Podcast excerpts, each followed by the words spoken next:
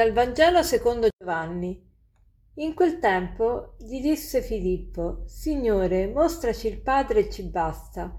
Gli rispose Gesù, Da tanto tempo sono con voi e tu non mi hai conosciuto, Filippo. Chi ha visto me ha visto il Padre. Come puoi tu dire mostraci il Padre? Non credi che io sono nel Padre e il Padre in me? Le parole che io vi dico non le dico da me stesso, ma il Padre che rimane in me compie le sue opere. Credete a me, io sono nel Padre e il Padre in me, se non altro credetelo per le opere stesse. In verità, in verità io vi dico, chi crede in me, anch'egli compirà le opere che io compio, e ne compierà di più grandi di queste. Oggi è la festa degli apostoli Filippo e Giacomo.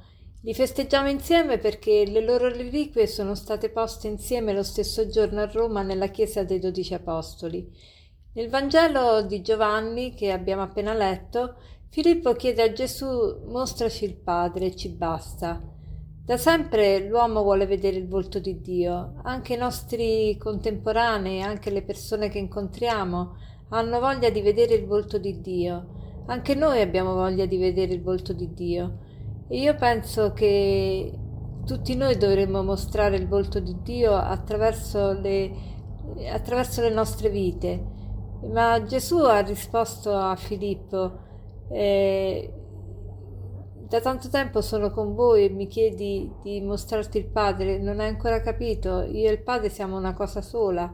Cioè Gesù dice, se non volete credere che io sono Dio perché ve lo dico, ma credete almeno per le opere che vedete in me, no? E la stessa cosa dovremmo, dovremmo poter dire noi. Le persone potrebbero vedere il volto di Dio attraverso come ci comportiamo, ma eh, non sempre riusciamo a, in questo. Quindi que- penso che questo brano oggi ci dica che anche noi dobbiamo rispondere a questo desiderio di, dell'uomo contemporaneo di far vedere Dio di mostrare il volto di Dio. C'era il cardinal Schuster a Milano che diceva così la gente pare che non si lasci più convincere dalla nostra predicazione, ma di fronte alla santità ancora crede, ancora si inginocchia e prega.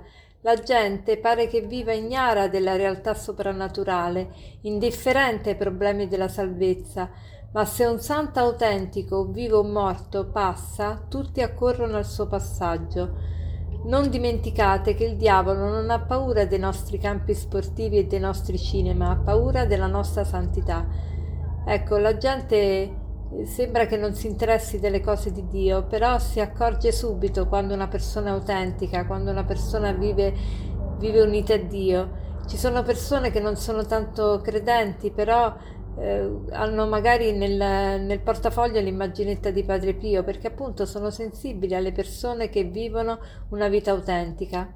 Poi Gesù dice una parola un po' strana, una frase, dice chi crede in me anche egli compirà le opere che io compio e ne compierà di più grandi di queste. Ma com'è possibile? Di primo acchito ci sembra che questa espressione sia un'iperbola, una vera e propria esagerazione, ma eh, se consideriamo che Gesù vive in ciascuno di noi, è presente in ogni anima in grazia, ecco che è possibile che noi facciamo opere più grandi di quelle che lui ha fatto. Perché? Perché Gesù quando era su questa terra era nei limiti del tempo e dello spazio, ora egli vive in ciascuno di noi. Quanti miracoli, quante opere prodigiose sono state fatte nel corso della storia della Chiesa, quante persone hanno vissuto e vivono da santi Pens- prima nominavo Padre Pio, ma basta vedere Giovanni Paolo II, Madre Teresa di Calcutta, Chiara Lubic, eh, Natuzza Evolo, tanti esempi che abbiamo visto, eh, siamo stati testimoni oculari della loro vita e hanno fatto veramente cose prodigiose.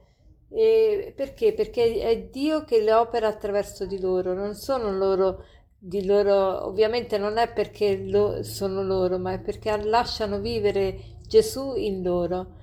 E quindi anche noi dobbiamo fare la stessa cosa. Io penso che il proposito di oggi potrebbe essere quello di apprezzare la vita di grazia, apprezzare cioè la vita di unione con Dio, eh, farci amare da Lui, mai rinunciare alla sua preziosa amicizia.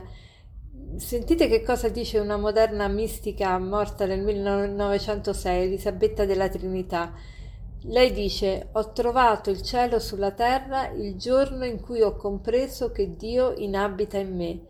Tutto si è illuminato. E poi però, pochi giorni prima di morire guardate che scrive.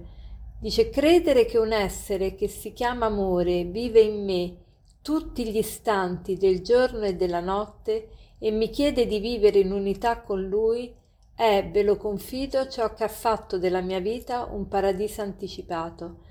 Pensate, ha sperimentato il paradiso anticipato, credere che un essere, cioè Dio, che si chiama amore, vive in me tutti gli istanti del giorno e della notte e mi chiede di vivere in unità con lui, è, ve lo confido, ciò che ha fatto della mia vita un paradiso anticipato. Cerchiamo allora veramente anche noi di sperimentare questo paradiso anticipato. Cerchiamo di migliorare qualitativamente, ma anche forse quantitativamente la nostra vita di preghiera. Facciamo in modo che poi la continuiamo questa vita di preghiera nelle nostre azioni, in quello che diciamo, in quello che, nei nostri pensieri, nelle nostre parole e facciamo che le nostre azioni sgorghino proprio da questo contatto intimo con la, con la Trinità. Pensate, siamo abitati dalla Trinità, ma che cosa meravigliosa. E per concludere la frase di oggi è questa. Hanno assegnato anche a Dio un numero telefonico e sapete qual è? 6163. Hanno assegnato anche a Dio un numero telefonico e sapete qual è? 6163. Buona giornata.